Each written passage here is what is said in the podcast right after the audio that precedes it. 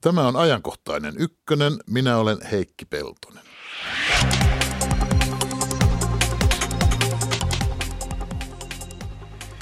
Huomenna tähän aikaan on menossa palkansaajajärjestöjen suuri mielenilmaus Helsingin rautatien torilla. Se on reaktiota hallituksen suunnitelmaan säätää pakottavia lakeja, joilla muun muassa lyhennettäisiin lomia ja pienennettäisiin sunnuntai- ja ylityökorvauksia. Mikä tässä pakottavuudessa palkansaajaliikettä niin kavahduttaa? Eivätkö lait yleensä ole pakottavia? Tästä hetken kuluttua. Monet tiedotusvälineet ovat rajoittaneet nettisivujensa kommentointimahdollisuuksia tai sulkeneet yleisökommentit kokonaan. Syynä on ollut keskustelun luokattomuus ja lisääntynyt vihapuhe. Netissä meuhkaa pieni, mutta äänekäs porukka mielipiteineen. Vääristääkö tämä äänekäs yksi prosentti julkista keskustelua ja yleistä käsitystä siitä, millainen ilmapiiri Suomessa eri asioista vallitsee? Entä miten verkkokeskustelun rajoittaminen vaikuttaa sananvapauteen? Tästä puolen tunnin päästä. Radio yhden lähetysikkuna ei ole suljettu. Sinne vain kommentteja heittelemään.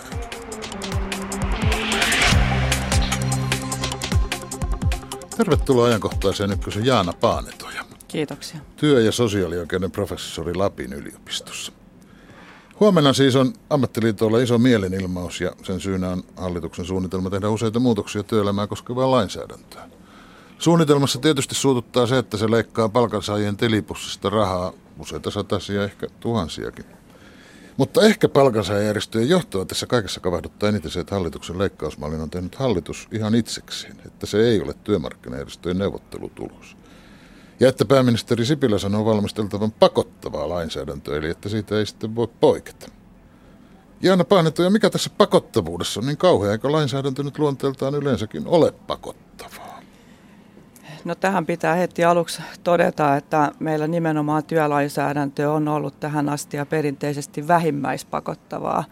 Ja se tarkoittaa siis sitä, että aina on voitu paremmista ehdoista sopia – joko työehtosopimuksin tai sitten työpaikkatasolla. Ja nyt jos olen oikein ymmärtänyt, niin pyritään sellaiseen malliin, että tietyistä asioista ei voitaisi enää paremmin työehtosopimuksin sopia. Ja se lienee nyt sitten se suurin ongelma. Ei suinkaan se, että mitä sillä pyritään sitten toteuttamaan käytännössä, että leikataanko jotakin, vaan nyt se malli on nyt se. Eli että pakottavuus ja nimenomaan vähimmäispakottavuus on koko työlainsäädännön ydin. Niin, että tässä nyt tuodaan enimmäispakottavuutta, Joo, niin vähimmäispakottavuutta. Ja kyllä, ja se on todella harvinaista, että sellaista ei Suomessa ole sotien jälkeen tapahtunut. Eli nimenomaan aina lähdetään siitä, että paremmin sopiminen, jos siitä sovitaan, niin toki, toki sallitaan, mutta nyt lähdetään ihan uudelle tielle ja yritetään luoda uusi malli. Miltä tämän Sipilän hallituksen lista muuten näyttää työoikeuden tuntijan silmin? Vaatiiko paljon lain, lainvalmistelutyötä ja lainsäädäntöä? No nimenomaan, jos lähdettäisiin nyt tähän, että, että nämä olisi tällä tavoin pakottavia, että paremmista ehdoista ei voida työehtosopimuksin sopia, niin kyllä siinä on miettimistä, että mitä kaikkia pykäliä ylipäänsä tullaan tai joudutaan muuttamaan ja erityisesti se, että millä tavoin ne säännökset muotoillaan. Eli että sinänsä niin kuin ideana ehkä selkeä, mutta sitten kun se lain kirjoittaja ministeriössä joutuu tätä, tätä hallituksen esitystä tekemään, niin joutuu kyllä pohtimaan. Ja sitten tuntuu myös, että ainakin se, miten asia on esitetty tällä hetkellä, niin tuntuu, että se taustatyö, joka aina liittyy siihen valmisteluvaiheeseen, että se olisi tekemättä. Ja tähän on liittynyt nyt sitten tämä voimakas keskustelu muun muassa siitä, että onko, onko tämän tyyppinen ikään kuin sääntelymalli nyt sitten mahdollisten kansainvälisten sopimusten ja Suomen kansainvälisten velvoitteiden ja myös perustuslain vastainen. Ja jos se työ olisi tehty ja hallitus olisi esittänyt sen, että nämä on jo selvitetty, niin me oltaisiin jo paljon pidemmällä. Mä huomasin, että teidän televisiossakin tuon pääministeri Sipilän puheen jälkeen astudissa joku viittasi siihen, että paketin pitäisi olla eduskunnan käsittelyssä ensi viikolla, mutta eihän se ole mitenkään mahdollista. Eihän tämä paketti, täytyyhän tämä joskus valmistella. Joo, jos paketilla tarkoitetaan valmista hallituksen esitystä eduskunnalle, niin ainakin omasta mielestäni tuntuu täys, täysin niin kuin utopistiselta ajatukselta, että kyllä se nyt jonkin aikaa vie Sanotaan, enemmän siinä kuin meni viikon. Puurot, puurot ja vellit vähän sekaisin, mutta kun se voi olla, että tässä asiassa asiakokonaisuudessa muutenkin menevät vähän puurot ja vellit sekaisin. Meillä huonommilla alan asiantuntijoilla – meillähän menee iloisesti sekaisin se, mikä, mikä asia lopulta on laissa säädetty ja mikä työehtosopimuksissa. Onko niitä työelämän pelisäännöt enimmäkseen tulevat työehtosopimuksista, eivätkä laista? Sanotaanko, että jos pelisäännöillä nyt yleensä tarkoitetaan sitä työntekijän suojaa, niin kyllä, kyllä se lakeihin pohjautuu, mutta sitten kun me lähdetään puhumaan niin kuin etuuksista ja euromääräisistä summista, niin voi sanoa, että ne sit pitkälti ja oikeastaan aika täydellisesti perustuu nimenomaan no, euromääriä työ, ei laissa työ- ja virkaehtosopimuksiin. Prosentteja voi olla. Prosentteja voi, mutta niin muutamasta asiasta, että sunnuntaityöstä, ylityökorvauksista löytyy löytyy prosentit. Että sanotaanko, että kaikki se niin kuin yksilöä kiinnostavat ja se, että minkälaiseksi taloudellinen asema muodostuu, niin ne on kyllä työehtosopimusten varassa pitkälti. Luuletko, että hallituksellakin on mahtanut olla ongelmia tämän eron tekemisessä? No vaikea sanoa, mutta peräänkuulutaan ehkä just sitä valmi, valmistelua ja tavallaan sitä niin kuin nopeuttaa, että tietyissä asioissa voidaan olla nopeita, mutta, mutta että jos ollaan niin kuin yhteisessä neuvottelupöydässä, niin silloin ne ehkä tulisi selkeämmin ne taustat ja myös sit se, että mihin kaikki asiat vaikuttaa niin esille, niin se olisi ehkä auttanut myös hallitusta. Mutta hallitus on kuitenkin tässä valmistelussa on ollut mukana työoikeuden ja perustuslain tuntijoita. Että keitä lienee ollut, kun kaikki toimittajien tavoittavat asiantuntijat yleensä esittävät voimakastakin kritiikkiä? En tiedä, että työoikeudessa on tällä hetkellä kolme vir- tai tehtävässä olevaa professoria. Et en tiedä, ketä heistä on kuullut. Itse en ole ainakaan ollut siellä mukana. Et sen tiedän, että valtiosääntö- ja perusoikeusihmisiä on, on työ- ja elinkeinoministeriössä kuultu, mutta hyvin, hyvin epämääräistä tämä on, että voisi olla ihan aiheellista – niin kuin ideoiden luomiseksi ja myös nyt sitten, jos etsitään uusia ikään kuin ehdotuksia tai, tai säästökohteita, niin varmaan monella on mielessä. Niin siis hallitushan ottaa vastaan uusia, mutta ei itse enää niitä suunnittele. Sanotaanko, että tämmöinen ikään kuin joukkoistaminen, josta tänä aamuna puhuttiin, puhuttiin TV-ssä, niin on sinänsä ihan hyvä moderni tapa, mutta en usko, että kukaan asiantuntija haluaa ikään kuin, niin kuin joukkoistaa tai ilmoittaa, että olenpa tätä mieltä, että käyttäkää ideaa, niin että kyllä nämä täytyy niin kuin tällaisessa perinteisessä ikään kuin val, valmistelumekanismissa sitten tulla, että saadaan ikään kuin myös omiin nimiin sitten niitä ja pystytään perustelemaan, että mitä sillä, sillä on tarkoitettu ja mitä kaikkea vaaditaan sen asian valmisteluun. Niin. Käydään tätä Sipilän hallituksen listaa kohta kohdalta läpi, kun ei niitä kohtia sentään niin paljon ole. Loppiainen ja helatorstai muutetaan siis palkattomiksi vapaapäiviksi. Mitä tämä oikein tarkoittaa? Onko meillä olemassa lakisääteisiä palkattomia vapaapäiviä? No meillä on siis lakisääteinen palkallinen vapaa itsenäisyyspäivä ja sitten on vapunpäivä on myös säädetty lailla vapaapäiväksi, mutta tämä loppiainen helatorstai-keskustelu liittyy niin sanottuihin arkipyhäkorvauksiin. Mm. Ja nyt vaan koskee niitä henkilöitä, jotka on joilla on muu palkkaustapa kuin kuukausipalkka. Eli tämäkin on tässä keskustelussa unohtunut. Eli heidän työaikansa lyhentyy, kun tietyt, tietyt pyhäpäivät osuvat työpäiväksi eli viikolle. Niin näin ollen työ- ja virkaehtosopimuksissa on sitten sovittu niin sanotuista arkipyhäkorvauksista, mutta niissä on useasti lauseke, että jos se arkipyhä sattuu sitten viikonlopulle, mm. niin sitä korvausta ei makseta. Niin näin ollen tällä pyrittäisiin ohit, ikään kuin ohittamaan se arkipyhäkorvaus. Ja tähän edellyttää kirkollis kokouksen päätöstä ja kirkkolain muutosta. Eikö maallinen valta voi päättää, että loppujen ei, ei makseta? Ei, siis voi päättää, siis ne työehtosopimusosapuolet voivat tietenkin muuttaa omaa työehtosopimustaan. Mutta eikö lainsäätäjä voi Ei voi, siis tällä lailla siis välillisesti siirtämällä ne viikon loppuun, niin voi vaikuttaa. Mutta, Mutta sitä ei ole haluttu tehdä. Joo, ja tätähän on aika... Mitä sitten, pitääkö tehdä vastaavat työpäivät jonakin lauantaina tai muuten pidätetään palkasta?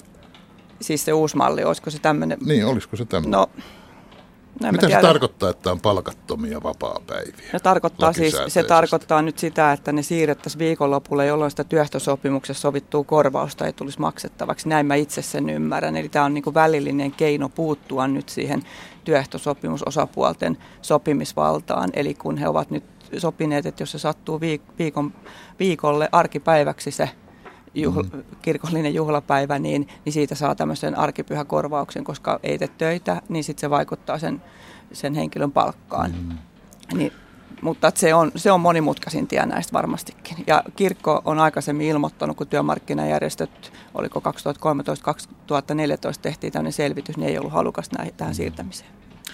No jos sairastuu, niin tämän hallituksen listan mukaan ensimmäiseltä sairauspäivältä ei makseta palkkaa, seuraavilta alennettua palkkaa – mutta sairauspäivistähän on paljon erilaisia sopimuksia ja ihan työmaakäytäntöäkin. Mitä se laki sanoo? No, laki, laki lähtee siitä, että työntekijällä on oikeus, jos on työ, työkyvytön sairauden tai tapaturman johdosta, niin saada sairastumispäivä plus yhdeksän sitä seuraavaa päivää sairausajan palkkaa ja se on, miksi se on tämmöinen ajanjakso, niin kytkeytyy sairausvakuutuslain mukaiseen karenssiin, että sen jälkeen sitten on oikeus sairauspäivärahaan. Mutta tässä pitää ottaa huomioon, että tämä työsopimuslaissa säädetty oikeus sairausajan palkkaan on tällä hetkellä jo laissa säädetty sellaiseksi asiaksi, josta voidaan sopia työ- ja virkaehtosopimuksen huonommin. Se voidaan itse asiassa poistaa kokonaan, asettaa karenssipäiviä. Ja näin on tehty myös eräissä työehtosopimuksissa, että on sovittu karensseista. Ja se on tällä hetkellä mahdollista. Eli tämmöinen yhden päivän, kahden, kolmen päivän karenssi voi löytyä alan työehtosopimuksesta. Niin, että laki ei tarjoakaan nyt minimiä tässä tapauksessa. Ei, laki, laki, laki Huono, huonomminkin siis, voidaan. Joo, laki tarjoaa sinänsä minimin, ellei ja huonommin sovittu. Ellei ole huonommin niin, sovittu. Ellei huonommin sovittu. No mikäs liit- minimi se semmoinen? Liittotason työehtosopimuksiin, eli nämä on niin sanottuja puolipakottavia semidispositiivisia säännöksiä, joita on siis sekä työaikalaissa, sunnuntaityökorvaus on myös tämmöinen, että se voidaan poistaa kokonaan tämä korotettu palkka, jos liitot sopivat työehtosopimuksellaan mm. tällä tavoin. Mutta tällaisia sopimuksia ei, ei sen sunnuntaityön korotetun palkan osalta ole syntynyt, mutta tämän sairausajan palkan osalta on syntynyt, eli näitä karenssipäiviä on sovittu. No mutta jos nyt sitten mietitään, mitä pakottava lainsäädäntö tarkoittaa, niin sehän sitten parantaisi tilannetta. Niillä niin, jos jollain jos alalla, joo, nyt on huono. Joo, jos jollain alalla on sitten sovittu vaikka se kolmen päivän kar- karenssi, niin sitten jos sanotaan, että, että se on yksi päivä, niin toki sitten jos me säilytetään tämä mainittu, mitä mä sanoin, että meillä on näitä niin sanottuja puolipakottavia säännöksiä, niin toki sinne jäisi vielä sitten se toisin sopimismahdollisuus. Ja tämä on se ongelma, että jos hallitus lähtee siitä... Mikä pakottava se on, jos jäisi niin, toisin niin, sopimismahdollisuus? Ei, niin, niin, jos, niin, tämä on hyvä kysymys. Eli tämä, tässä on se kysymys, että hallitus ei ole tuonut ollenkaan tässä esityksessä esille, että mitä se aikoo tehdä näille niin sanottuille puolipakottaville, joista voidaan siis sopia huonommin. Eli me voidaan poistaa vaikkapa tämmöinen palkkaoikeus kokonaan, mikä meillä on nyt laissa säännetty 1 plus 9 päivää, niin jos hallitus lähtee siitä, että ei voida sopia paremmin, niin tasapuolisuuden nimissä pitäisi lähteä sit siitä, että se on todellakin niin kuin absoluuttinen, että siitä ei voida sopia paremmin eikä myös huonommin. Eli näin ollen siihen mahdolliseen lakipakettiin, mikä se lieneekään, niin pitäisi ottaa nyt sitten mukaan nämä, että poistetaan nyt tämän sairausajan ja sitten mitä siellä oli ylityö- ja sunnuntaityökorvausten osalta sitten myös, myös tota, ne muut mahdollisuudet, eli siihen toiseen suuntaan menevät mahdollisuudet. No mutta jos nyt ajatellaan, että työnantaja ei suinkaan halua maksaa huonompaa sairaus, sairauspäiväpalkkaa kuin laki sanoo, vaan haluaisikin parempaa, että eihän pakottavakaan lainsäädäntö mitenkään voi estää työnantajaa maksamasta täyttä palkkaa vaikka ensimmäiseltäkin sairauspäivältä, no, jos haluaa. Niin kuin moni yrittäjä on tässä tällä viikollakin kysyttäessä sanonut, että kyllä me aiotaan jatkaa niin kuin ennen. Joo, no nythän tämä hallituksen aikomus on tietenkin sen tiedon varassa, mitä siitä on esitetty, niin pitäisi sisällä nimenomaan sen, että, että laissa säädetään, että asiaan juuri tällä tavoin työehtosopimuksiin ei voida sopia paremmin. Mutta joka tapauksessa sinne työpaikkatasolle siihen ei voida perustuslain nimissä puuttua. Eli sinne työpaikkatasolle jää mahdollisuus sopia paremmin. Ja toki työnantaja voi aina siellä työpaikkatasolla suoda sen, että jos tarvitsee tosiaan suojata sitä työpaikkaa niin, että sairaana ei missään nimessä tulla, niin vaikka kuinka sanottaisiin alan työhtösopimuksessa ei ole voitu sopia paremmin, tai laissa sanotaan, että, että nyt siellä on se palkaton karessipäivä ja sitten työntekijät on kovasti innoissaan tulla tulossa töihin, työnantaja haluaa estää sen, haluaa se sanoo, että nuha se tulos, niin, ei, saatte niin, liksaa. Näin on, niin, niin toki hän voi tehdä sen. Siihen ei hallitus eikä kukaan muukaan voi puuttua. Siis Mutta henkilö, ylä... henkilökohtaisen työsopimuksen voi tehdä. Joo, ja työnantaja, joo, ja työnantaja voi toki myös yksipuolisesti suoda parempia etuuksia, mutta tässä mallissa, mitä nyt tavoitellaan, niin poistettaisiin nyt se kollektiivitason sopiminen paremmin siis siitä. ei saa poiketa niin. pakottavasta laista. Ja se on todella erikoista, että tämmöistä mallia meillä ei ole, ja tietenkin oikeustieteilijät lähtee miettimään, että mikähän tämä ikään kuin normiluokittelussa sitten tämmöinen normi on, mikä tulisi aivan Siis uutena. työsopimuksen saa tehdä jokaisen alalla olevan kanssa ihan millaisen tahansa – mutta kaikkien kanssa koko alaa koskevaa työehtosopimusta ei saa. Niin, no näitä näyttäisi olevan. Jokaisen kanssa voi sopia, mutta yhdessä kaikkien kanssa ei. Etukäteen ei, niin liittotasolla voitaisiin sopia, mutta toki työpaikoilla voidaan toimia sitten parempaan suuntaan ehdottomasti, mutta tietenkin meidän järjestelmä on sellainen, että ei voida mennä huonompaan suuntaan, ellei siihen on nimenomaan annettu kelpuutusta, joko laissa tai sitten jos se perustuu työehtosopimukseen, niin siinä työehtosopimuksessa. No onko tämä nyt sitten paikallisen sopimisen suuri idea vai pitäisikö tässä puhua henkilökohtaisesta sopimisesta? No se on hyvä tietenkin miettiä, että mikä on paikallinen sopiminen. Ajattelin juuri pyytää sinua selittämään, niin, perin... mitä se paikallinen sopiminen oikein tarkoittaa. Kyllä se perinteisesti, perinteisesti tarkoittaa nyt siellä työpaikkatasolla eri tavoin tapahtuvaa sopimista ja aika useasti se työntekijäpuolen sopijakumppani on luottamusmies tai muu työntekijöiden edustaja. Se on mutta, kuitenkin yhdessä sopimista. Kyllä. Ja t- tällä hetkellä se on perustunut pääosin työehtosopimusmääräyksiin, eli työehtosopimuksessa on jätetty joku asia sillä tavoin avoimeksi, että vaikkapa työn vaativuusluokittelu, niin sovitaan paikallisesti, että mihin 1-5 luokkaan tämä sijoittuu. Tai sitten työhtösopimuksessa on sovittu asiasta ja sanotaan, että tämä on näin, ellei paikallisesti toisin sovita. Eli että siellä annetaan se pohja, mutta siitä voidaan sitten poiketa. Ja se tapa tarkoittaa aina sitten se, ellei toisin sovita, niin huonommin sopimista. Eli että siitä voidaan sopia muuta, mikä on sitten sen työpaikan tarpeisiin sopiva ratkaisu, mutta edellyttää tietenkin sopimista. Miksi se aina tarkoittaa huonommin sopimista? Koska ei tarvitse sellaista järjestelmää, että me ei mainittaisi, että tästä tarvitsee sopia paremmin, koska meillä sekä laki, Paremmin saa sopia ihan jo, laki ja työehtosopimukset on vähimmäispakottavia, eli ne antaa vain sen pohjan. Eli tämän, jos eivät, jos muuttuvat? Joka tilanteessa siis lähtökohta on se, että se on se vähimmäispakottavuus, eli sen tason alle ei voida mennä millään – sopimuksella eikä myöskään yksipuolisesti työnantajan määräyksiin. Sitä ei tarvitse koskaan mainita, että tästä voidaan sopia paremmin. No ei ehkä mennä syvälle paikalliseen sopimukseen, kun sitä selvittää erityinen selvitysmies ja hänen työnsä tuloksia vielä odotetaan. Siis hallitukseltaan on tulossa muutakin työelämää koskevaa tämän nyt ajankohtaisen paketin jälkeen. Mutta jos katsoo tätä hallituksen listaa, niin tässä halutaan säätää lailla monesta sellaisesta asiasta, mistä on totuttu, että sovitaan työmarkkinaosapuolten kesken. Mikä siis sehän on päätöksenteko yhä vain kauempana siitä käytännön työpaikasta, eli paikallisen sopimuksen vastakohta, eikö? Kyllä. Mutta jos tarkoitus onkin vain saada ammattiliittojen näpit pois työnantajan ja työntekijän välistä, niin silloinhan tämä onkin tämä ovella tapa edistää paikallista sopimista. Jos, sitä valtakunnan, jos valtakunnallinen yleissitova sopiminen nimenomaan kielletään sotken, kun mainitsin sanan yleissitovalla mm, mutta ei aleta määritellä joo. kovin mm. seikkaperäisesti sitä. Johtaako tämä siihen?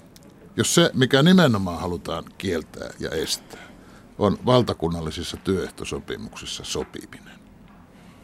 Niin nyt lähdetään näistä tietyistä asioista, että paremmin sopiminen – olisi kiellettyä, jos ylipäänsä nyt semmoinen laki voidaan, voidaan niin sanotusti laillisesti Suomessa toteuttaa tai lainsäännökset, mutta sitten sinne jää aina, aina sitten, jos ei mennä puuttumaan nyt niihin pykäliin, jotka mahdollistaa se huonommin sopimisen, niin sinnehän jää sitten työehtosopimusosapuolelle mahdollisuus sopia huonommin tietyistä asioista ja sitten aina työpaikkatasolle se paremmin sopimismahdollisuus. Mm. Eli nythän se jää niin kuin mietittäväksi sitten, että onko meillä tosiaan näitä työpaikkoja, joissa, joissa sekä työnantaja että työntekijä keskenään sopivat sitten esimerkiksi just tästä sairauspäiväkarenssin aikaisesta Voisi hyvin kuvitella, palkasta. että sanotaan, sairaanhoitajan ei ole kiva mennä nuhasena töihin, mutta kyllä nyt tämmöisiin töihin kuin mitä minä teen. Voit sitten tapaan sinut ja kättelen, voi olla, että nuhalevi, mutta muuten voi tehdä vähän pienessä mm. Mutta tässä, tässä tulee nyt sitten se kustannussäästöajattelu, että en ole mikään ekonomisti, mutta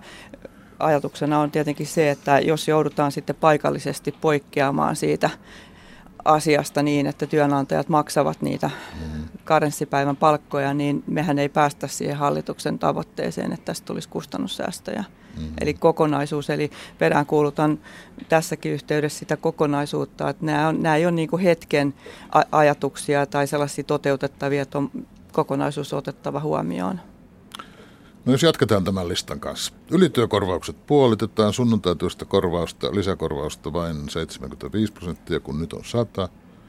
Näistähän säädetään laissa. Joo. Niitähän on helppo lakia muuttamalla muuttaa. Joo, ole? tässä ei ole siis mitään ongelmaa. Että toki näihin kaikkiin, eli tähän sairauspäivä karenssiin, ylityökorvausten määrään tai siihen prosenttiin ja sunnuntaityökorvaukseen, niin niihin toki voidaan puuttua ihan säätämällä muutos sinne asianomaiseen työlakiin. Ongelmana on nyt se, että jos siihen samaan sit kytketään se, että, että tämä absoluuttinen sillä tavoin, että parempi parempaan suuntaan ei voida mennä. Se on se ongelma. Et sinänsä tämä puuttuminen näihin korvausten tasoon ei ole mikään ihmeellinen lainsäädäntö niin kuin temppu. Toki vaatii myös sitten sen, että ja omasta mielestäni toivon mukaan mennään niin, että on yhteisymmärrys, että se on osa jotakin kokonaispakettia, että jos tämmöisiin luopumisiin sitten mm. ryhdyttäisiin. Eli no, kun se ei ole ongelma, niin mikä on? Ongelmana on se, että jos siihen yhdistet, siis mä puhun nyt lainsäädäntöteknisesti ongelmana, mm. en ota kantaa siihen, että onko nämä hyviä tai huonoja asioita. Lainsäädäntöteknisesti ongelma on se, että jos siihen samaan ympätään se, että tämä on nyt sitten se ehdoton maksimi, että työhto- ja virkaehtosopimuksiin ei voida paremmin sopia. Se on nyt se ongelma tämän koko meidän oikeastaan työlainsäädännön niin kuin funktio ja tarkoituksen ja koko järjestelmän Miksi näkökulmasta. Koska toi, Eduskunta päättää näin, se sitoo meitä suomalaisia, that's it. Minkä Mikä takia ulko- tai tavallaan kahden sopijapuolen äh, niin kuin so, sopimishalukkuutta niin mentäisiin rajoittamaan lainsäädännöllä. Että voidaanko seuraavaksi mennä huoneen vuokrasopimuksiin, kuluttajasopimuksiin, eli, eli mihin niin kuin voidaan mennä, kun on kuitenkin kahden... Onhan vuokrasääntelyäkin ollut. On, on, mutta että jos sitten sanotaan, että tämä on niin kuin ehdottomuus, eli tämä ei ole niin kuin pelkästään nyt sitten tätä niin kuin työmarkkinoita koskevaa, että sitten pitää niin kuin miettiä, että mikä on sitten se seuraava, että miksei sitten mennä puuttumaan jonnekin muualle, että miksi nyt tämmöiseen sitten puututaan, että onko tämä se ainoa keino. Et omasta mielestäni Et siis se... kysymys on siitä, kuinka paljon saa säännellä sitä, paljonko kaksi osapuolta, no sopimus olivat va- nyt keitä tahansa, sinä ja minä tai mm. työnantaja- ja työntekijäjärjestöt, niin saavatko, saavatko vapaasti sopia keskenään, Joo, kyllä, mitä haluavat? Kyllä, ja sittenhän tässä on sitten taustaa, tulee, tulee sitten kansainvälisistä sopimuksista, siellä painotetaan ikään kuin tämmöistä vapaata dialogia, vapaata sopimusvapautta ja sopimuksen teko-oikeutta, eli, eli myös tässä mielessä. Mutta niin kuin sanoin, että jos nämä kaikki selvitetään, niin me ollaan jo pitkällä tässä asiassa mm. eteenpäin päästy. Eli, eli nyt tuntuu, että se selvittäminen on ollut pääosin sitten tuolla työntekijä-ammattiliittojen ja keskusjärjestöjen puolella, että tämä olisi tietenkin ihan automaattisesti siihen lainvalmisteluprosessiin liittyvää mm. työtä. No mennään eteenpäin. Pitkiä lomia lyhennetään. Sehän sujuu muuttamalla vuosilomalaki. Sujuuko? No ei, ei suju sillä lailla, että jos me mietitään, että pitkät lomat, työaikadirektiivi edellyttää siis sitä, että on vähintään se neljän viikon loma. Eli sitä ei voida mennä muuttamaan. Nämä pitkät lomat keskusteluhan liittynee sitten julkissektorin sopimusperusteisiin lomiin, jotka on, on osittain pidempiä kuin yksityissektorilla, mutta toki meillä on myös Onhan sopimuksia. Niitä on niitä, niin on. Eli että siihen ei voida puuttua muuta kuin sitten taas samalla tavalla niin sanotulla tällä niin kuin yksisuuntaisella pakottavalla lainsäädännöllä, mm. että sanottaisiin, että tämä on niin kuin maksimi, että huonommasta tai niin kuin paremmasta ette voi sopia, mutta kenties sitten huonommasta voitaisiin sopia, ellei tule sitten taas nämä.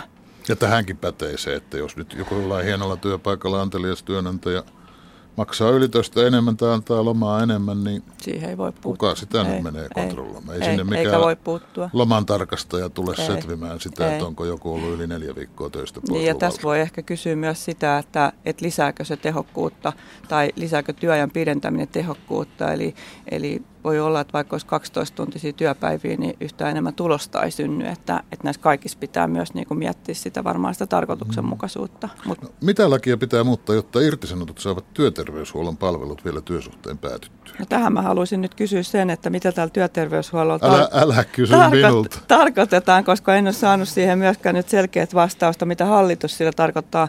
Eli nythän tämä työterveyshuolto on myös sellainen asia, että monella on virheellinen käsitys siitä.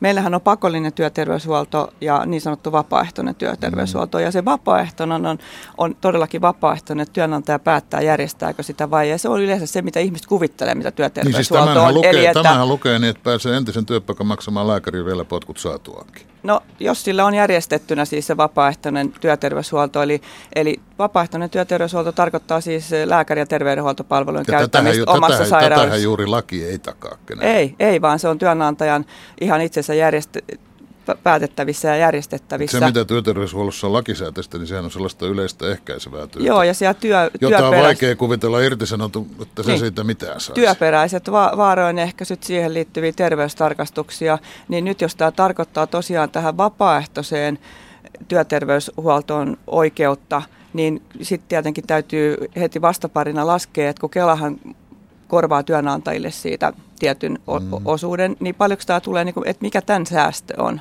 No, mutta hetkinen, hetkinen, mm. jos se on vapaaehtoista, niin millä lailla nyt säädetään vapaaehtoista? Se on samassa työterveyshuoltolaissa, on, on 14 pykälä, jossa todetaan, että tämän pakollisen osuuden lisäksi työnantaja voi järjestää näitä hmm. terveydenhuoltopalveluita. Eli jos on flunssa, niin voit mennä lääkäriin tai, tai jos on joku kipu jalassa, niin, niin voit mennä sinne työterveyslääkärille ja sitten vähän sen sopimuksen mukaisesti, mitä siellä on, niin voidaan tehdä erilaisia tutkimuksia. Se on sitä vapaaehtoista, eikä suinkaan kuulu joka ikiselle, se on ihan täysin siitä.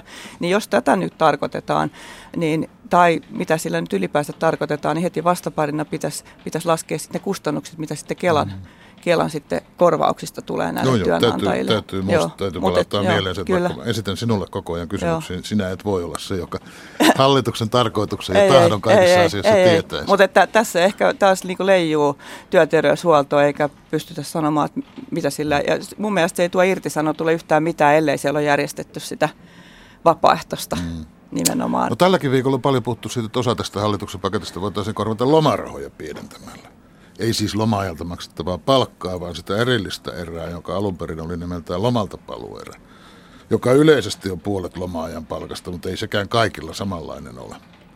No tästä sanoo pääministeri, että lomarahaan on lakia säätämällä, siihen ei pääse käsiksi, ja niin sanoi viimeksi muun muassa valtiovarainministeri Stubb pari tuntia sitten tällä samalla kanavalla, mikä maksaa ohjelmassa, mutta eikö näissä muissakin tässä läpikäydyssä asioissa ole sellaisia, joihin hallitus ei pääse vaikuttamaan, vaan ne pitäisi työmarkkinajärjestöjen sopimuksessa hoitaa. Miten juuri tämä lomaraha on eri asia kuin nämä muut?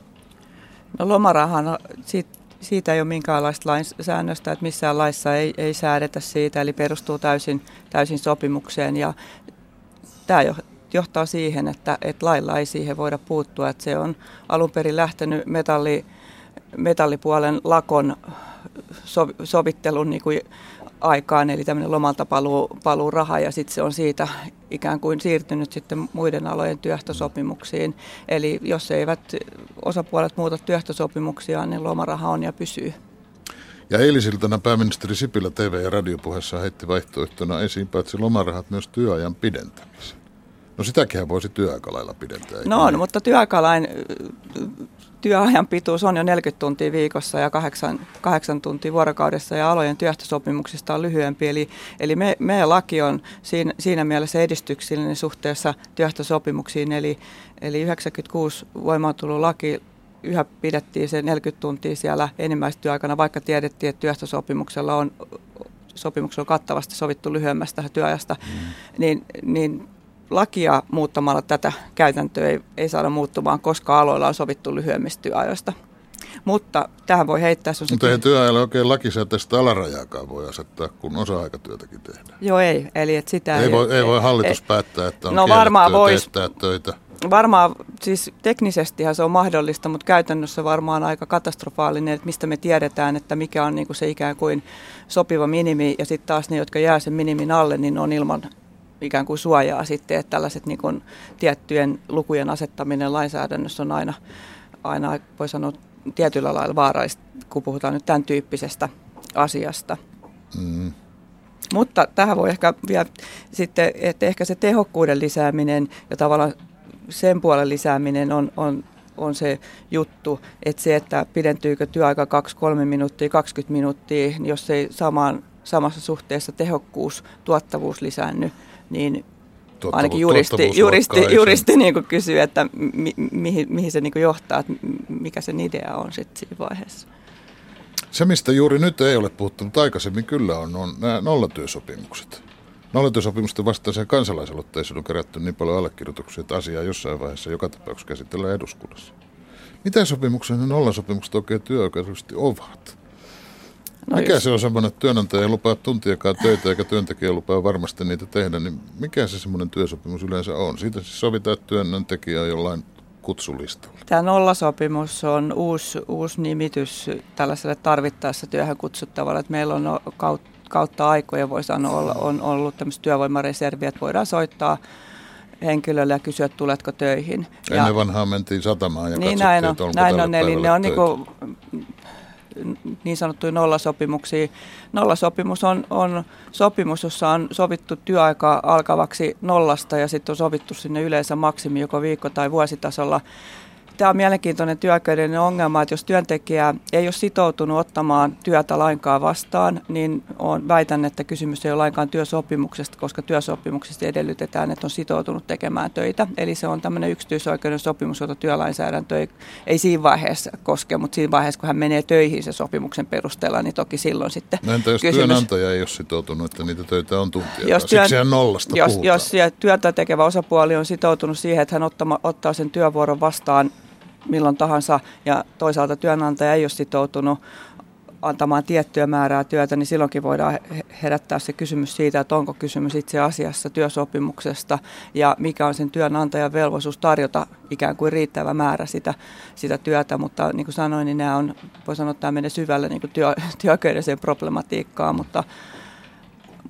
avoinna olevia kysymyksiä ei ole selvitetty itse asiassa, tuotu me, esille. Me oppoudumme jo kohta no syvälle työoikeudelliseen no problematiikkaan, mutta Voiko tiivistelmään sanoa, että kun aikaisemmin on ajateltu, että laki turvaa työntekijälle minimiedut vähintään tietyn tason, ja että sitä työehtosopimuksin voidaan sopia edullisemminkin, niin onko nyt tiivistettynä, niin, että hallitus haluaa lailla määrittääkin tietyt maksimit, enimmäistasot, joiden yli ei saa sopia? Mm, näin se näyttää. Tästäkö nimenomaan, tässä on kysymys? Joo, ja nimenomaan ei työ- ja virkaehtosopimuksiin saada sopia, mutta sinne jää aina se työpaikkatasolla tapahtuva paikallinen paremmin sopimisen mahdollisuus. Ja tämä on meidän työlainsäädännölle koko järjestelmä todella vieras ajatus. Selvä. Kiitos Jaana Paanet. Kiitos.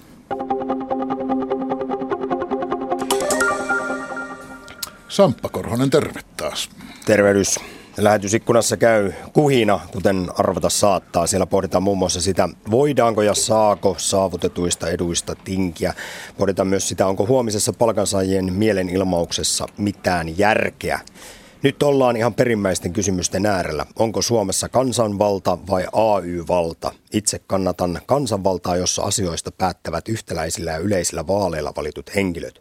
AY-liike ei, kannata, ei kanna mitään vastuuta.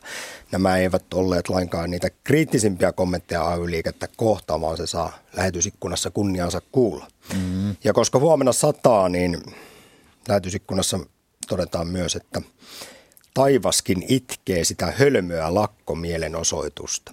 Sataako huomenna?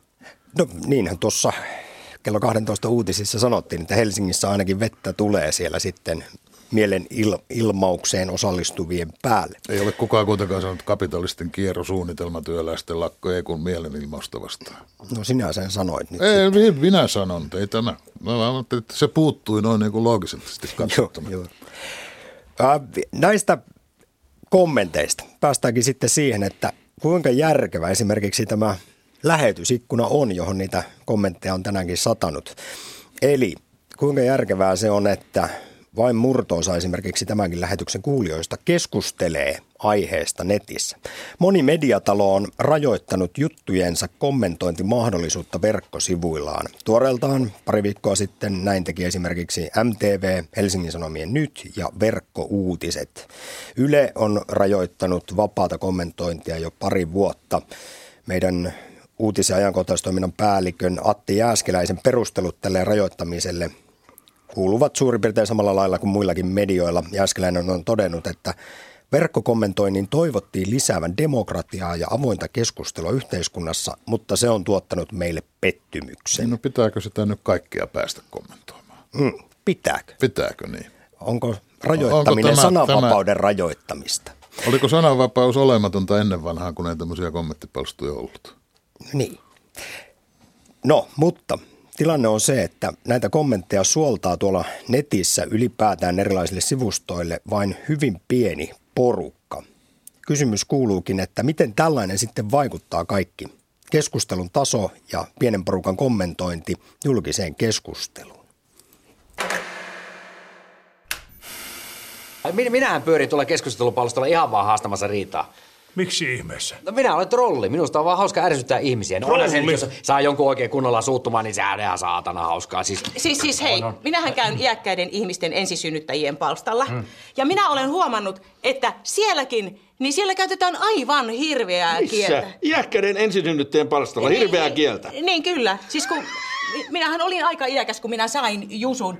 Niin siis Yksikin sanoi siellä, että helvetissä tuon ikäiset akat ei saisi enää synnyttää. Ja syytti minua kouluväkivallasta, kovitelkaa. Kyllä, se oli minä, anteeksi vaan. Se oli minä. Muun muassa näin puhuttiin nettikirjoittelusta Ihmisten puolue TV-sarjassa viisi vuotta sitten. Internetkulttuurissa tunnetaan yleisesti niin sanottu yhden prosentin sääntö. Tutkimusten mukaan eri nettisivuilla käyvistä ihmisistä vain yksi prosentti tuottaa aktiivisesti sisältöä, eli esimerkiksi kommentoi sivuston uutisia ja aiheita. Loput 99 prosenttia ovat vain passiivisia lukijoita tai hyvin satunnaisia kommentoijia. Mitä tällainen epäsuhta tekee sitten julkiselle keskustelulle? Kun siis vain pieni, mutta sitäkin äänekkäämpi porukka esittää jatkuvasti mielipiteitään, vääristyykö yleinen käsitys siitä, millainen ilmapiiri esimerkiksi Suomessa mistäkin asiasta vallitsee? Näin asia pohtivat Tampereen yliopistossa vihapuhetta ja sananvapautta tutkinut Paula Haara ja tutkijatohtori psykologi Tapani Riekki Helsingin yliopistosta. No silloin, jos, jos tämmöisiä verkkokeskusteluja, verkkokommentointia, niin jos sitä, niitä luetaan sillä että ei pidetä mielessä esimerkiksi sosiaalisen median, tai ei ole tämmöistä sosiaalisen median lukutaitoa esimerkiksi, tai, tai käsitystä siitä, että todellakin vain hyvin pieni vähemmistö verkossa osallistuu keskusteluihin, niin, niin se saattaa, saattaa aiheuttaa sen, että, että tavallaan tulee tämmöinen väär, vääristynyt käsitys yleisestä mielipiteestä. Ja sitten voi miettiä sitä, sitä, että millaiset näkemykset siellä, siellä sitten todellakin saa niin kuin näkyvyyttä. Se mielipiteiden kirjo ei välttämättä vastaa myöskään sitä mielipiteiden kirjoa, mikä sitten ihmisten keskuudessa vallitsee jos mietitään sosiaalipsykologisia jopa ihan klassikkotutkimuksia, niin siellä on monesti huomattu, että ryhmätilanteessa me toimitaan yleensä niin, että jos muutama ensimmäinen sanoo jonkun mielipiteen, niin vaikka me oltaisiin eri mieltä, niin me kuvitellaan, että se on sitten yleinen mielipide, jonka jälkeen me ei välttämättä sanota sitä omaa mielipidettä ääneen. Eli se, että siellä on muutama ensimmäinen äänekkäästi esillä, niin se saattaa johtaa siihen, että me kuvitellaan, että se on niin kuin suurimman osan mielipide. Toinen, mikä siinä on, niin monesti käristää, eli sitten monesti ne mielipideet on hirveän ympäripyöreitä. Mä annan konkreettisia esimerkkejä, jos puhutaan vaikka tästä leikkauspaketista, joka tuli ilmi, niin se on vähän sellainen kyllä tai ei, mutta nyt sitten tehtiin mielipidekysely, jossa katsottiin yksittäisiä kohtia siitä ja huomattiin, että siellä on aika paljon hyöntä, että osassa kolmasosa on eri mieltä, osassa 70 prosenttia on samaa mieltä kuin, niin kuin leikkauspaketin esittäjät. Eli siellä on paljon niin kuin, sanotaan varianssia, vaihtelua siellä sisällä, mikä saattaa jäädä kokonaan piiloon, jos mennään vaan yleistasolla ja huudellaan lujaa. Tutkija Paula Haara, entäpä sitten kun monesti otsikoidaan esimerkiksi iltapäivälehdissä, että kansa raivostui. Ja jos tosiaan kyse on siitä, että jokin asia on herättänyt erittäin kärkkäitä tunteita muutamissa kymmenissä tai muutamissa sadoissa ihmisissä keskustelupalstoilla, niin voidaanko sanoa, että tässä myös media on osa ongelmaa luomalla tällaisia kansaraivostui otsikoita ja sillä muokataan sitten ilmapiiriä valheelliseksi, siis siitä, mitä esimerkiksi Suomessa ollaan mieltä jostain asiasta? No nyt voidaan niin miettiä lähtökohtaisestikin, että mi, miksi uutismedia niin innokkaasti uutisoi tämmöisistä someilmiöistä. Että on, on esitetty semmoisia ajatuksia, että, että tarjoaako sosiaalinen media viihteellistyneelle uutismedialle tämmöisiä helppoja kohuuutisia ja tämmöisiä valmiita kärjekkäitä otsikoita. Ja, ja uutismedia kuitenkin uutisointinsa kautta tuottaa kuvaa siitä, millainen keskustelukulttuuri siellä sosiaalisessa mediassa esimerkiksi vallitsee. Ja nyt jos ei huomioida sitä, että tavallaan näitä verkon, verkossa tyypillistä kärjekästä ilmaisutapaa ja sitä, että keskustelua ehkä käy vain muutamat ihmiset, niin saatetaan välittää kuva, että, että kokonainen Suomen kansa on tätä mieltä, on raivoissaan. Ei ole mitään arvoa. Minun mielestäni voitaisiin kieltää koko internetin keskustelupalsta. Ei. Ei. Mitä ihmettä me menettäisimme? Tuohtuneiden ihmisien terapiamielessä kirjoittamia vaahtoavia vuodatuksia. Mutta, mutta kyllä, kaikki mielipiteet ovat tasa-arvoisia. Sä et voi rajoittaa sananvapautta. Miksei? No, no onhan se nyt päivä selvä. Eihän se nyt vaan käy. Mitä minua pistää vihaksi tämä ajattelu, että, että kaikki mielipiteet ovat muka tasa-arvoisia? No ne on. No kun eivät ole. No, Eivät ole. Osa on paskoja. Niiden takana ovat idiootit. Aha. Internet on kuin joku ajattelun idols-kilpailu. Että sinne vaan, sinne vaan jokainen, jolla ei ole mitään pätevyyttä ajatella monimutkaisia asioita, menee mesoamaan suuna päänä ilman minkäänlaista itsekritiikkiä. Ja sitten loukkaantuu, kun joku ei vaan tykkää. Ajattelun idols-kilpailu, hengenviljelyn viemäri, vihapuheen, sivistymättömyyden ja kielioppivirheiden sontatynnyri. Toisaalta demokratian, yhteiskunnallisen keskustelun ja sananvapauden tyyssiä. Netti ja sen keskustelupalstat herättävät ristiriitaisia tunteita, myös niitä tarjoavissa tahoissa. Niin Suomessa kuin maailmallakin monet mediat ovat päätyneet rajoittamaan tai jopa sulkemaan verkkokommentointinsa, koska sen taso on ollut niin luokatonta. Mutta onko tämä sananvapauden rajoittamista? Vihapuhetta ja sananvapautta tutkinut Paula Haara toteaa, että kaikille näkemyksille pitää antaa mahdollisuus tulla kuulluksi, mutta hän tekee kuitenkin eron uutissivustojen ja keskustelufoorumeiden välillä. Tiedotusvälineillä on oikeus päättää ja velvollisuus valvoa, minkälaista keskustelua heidän sivuillaan käydään.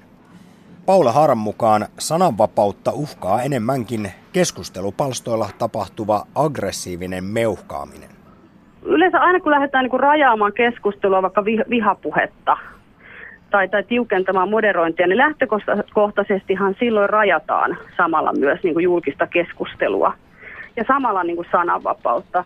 Mutta toisaalta pitää muistaa, että sananvapaus ei merkitse sitä, että esimerkiksi jollain lehdellä olisi velvollisuus levittää jonkun tuottamaa tietoa.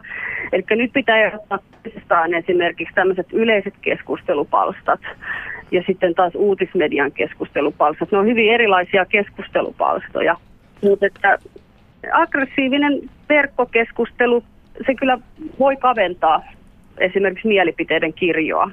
Että, että jos ajatellaan, että siellä vaikka, vaikka tämä yksi, prosentti verkon käyttäjistä kovaäänisesti mielipiteitään kirjoittaa, niin saattaa esimerkiksi tulla semmoinen mielikuva, että tämä on jonkinlainen nyt yleinen mielipide. Ja ihmisethän mielellään ei ole yleistä mielipidettä vastaan. Eli mielellään ei mennä sitten sinne sanomaan poikkeavaa mielipidettä.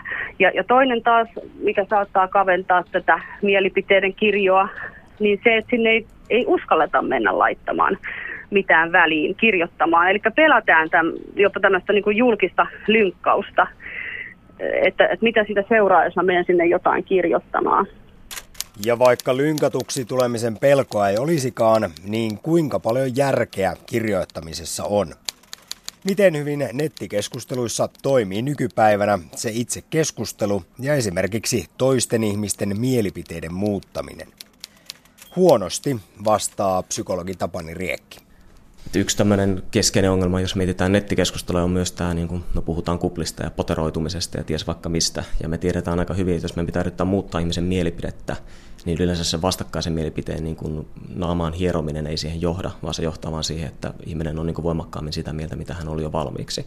Ja tähän näkyy kaunisti, että siinä vaiheessa, kun vaikka maahanmuuttokriittiset alkaa kritisoimaan, meillä on ulemaporukka ja ulemaporukka rupeaa kritisoimaan maahanmuuttokriittisiä, niin mä uskon, että kukaan siellä niin kuin muuttaa sitä omaa puoltansa, vaan molemmat vaan poteroituu enemmän.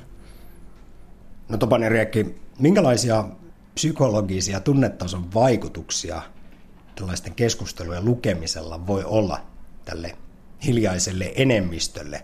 Aika usein moni sanoo, että harmi kun meni lukemaan kommentteja, kylläpä tuli paha olo, melkein jopa fyysisestikin. Me ollaan emotionaalisti kauhean laumaeläimiä, joka tarkoittaa, että se tunnetila tarttuu meihin aika automaattisesti, että me peilataan sitä toisen tunnetilaa, oli se sitten jopa tekstin kautta tai jos joku on läsnä. Ja jos miettii sitten taas niin kuin tämmöistä jännää ilmiötä kuin ällötyksen tunne, tästä on hauskaa tutkimukset. Jos joku on poliittisesti täysin eri mieltä kuin sinä, niin se on herää ällötyksen tunne, joka voidaan mitata kauniisti vaikka aivan vasteista, että se on sama asia, kun sä haistaisit jotain pahaa. Eli jos otetaan tämmöisiä ääripäitä keskustelemaan keskenään, niin käytännössä molemmat vaan no, käristäen leijuu ällötyksen tunteessa suhteessa siihen toiseen ajatukseen. Ja se luonnollisesti sitten ei ole kauhean miellyttävä kokemus, joka on ihan ymmärrettävää, että sitten kun käyt lukemassa netistä yhtä ja toista, niin se fiilis jälkikäteen ei ole kauhean hyvä.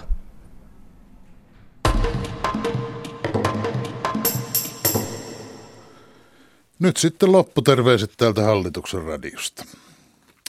Muutaman kymmenen vuotta tässä on saanutkin todistaa erilaisille keskustelukumppaneille sekä kotimaassa että ulkomailla. että ei, ei ole tämä Yleisradio hallituksen radio. Se on väärin käsitys. It's owned by the parliament. It's not a government radio. Tämä on jotakin hienompaa. Tämä on eduskunnan radio, sitä kautta koko kansan radio. Mutta kyllä tämä nyt näyttää olevan hallituksen radio. Tästähän varoitettiin silloin, kun TV-maksusta luovuttiin ja siirryttiin verorahoitukseen. Että sitten hallitus kiristää sitä verorahoitusta vuosittain sen mukaan, kuinka nöyriä hallitukselle täällä yleisödiossa ollaan. No eikö sitten ole oltu tarpeeksi nöyriä, kun alun perin luvatut indeksikorotukset on kaksi kertaa peräkkäin peruttu? Nyt viimeksi hallituspuolueiden päätöksellä eduskuntaryhmiä enää asiassa vaivaamatta. Mutta ei tämä nyt ollut lopullinen niitti. Kun indeksikorotukset muutenkin jätetään kaikissa asioissa toteuttamatta ja kansaa kuritetaan, niin ei olisi reilua, jos Yleisradio ainoana olisi tämän ulkopuolella. Hallituksen ja Yleisradion välillä on aina ollut jännitettä. Joskus ennen vanhaa Ahti Karjalainen ulkoministerinä halusi asettaa sen aikaisen lupamaksun korottamisen ehdoksi määräyksen virallisen ulkopoliittisen linjan noudattamisesta. Se torjuttiin. Joskus ennen vanhaa Kalevi Sorsa pääministerinä halusi tulla pitämään radio- ja TV-puheen. Se torjuttiin. Vai presidentti tuli omalla päätöksellään tällaisia extempore-esiintymisiä pitämään Kekkosen aikana ja sitä ennen. Kekkosen jälkeen haluttiin erilaisista presidenttillisistäkin erioikeuksista päästä eroon. Päästiinkin, vaikka syvä riita siitä Kekkosen seuraajan ja yleisradion välille syntyi. Mutta hukkaan on mennyt sen aikaisten itsenäisen tiedonvälityksen taistelijoiden työ. Nyt kävelee pääministeri pitämään puheen, kun katsoo kansakunnan olevan hänen puheensa tarpeessa. Eikä eilisiltainen jää viimeiseksi kerraksi lupaa pääministeri. Poikkeuksellistahan tämä ei ole kansainvälisesti. Sellaisia maita löytyy läjäpäin, jossa pääministeri tai presidentti koska tahansa halutessaan ilmoittaa, että Tänään pidän puheen televisiossa. Juuri tämän takia niiden maiden valtiollisia televisioita ei pidetä samassa arvossa kuin sellaisia, jonne ei omalla ilmoituksella kävellä. Enpä olisi halunnut minun Suomeni ja minun yleisradioni kuuluvan samaan sarjaan. Tässä lähetyksessä keskustelimme hallituksen säästöohjelmasta työoikeuden valossa professori Jaana Paanetojan kanssa. Nettikeskusteluista olivat haastateltavina Tampereen yliopistossa vihapuhetta ja sananvapautta tutkinut Paula Haara ja tutkijatohtori psykologi Tapani Riekki Helsingin yliopistosta. Lähetyksen rakensivat kanssani Samppa Korhonen, Terhi Tammi ja Marko Vierikko. Minä olen Heikki Peltonen.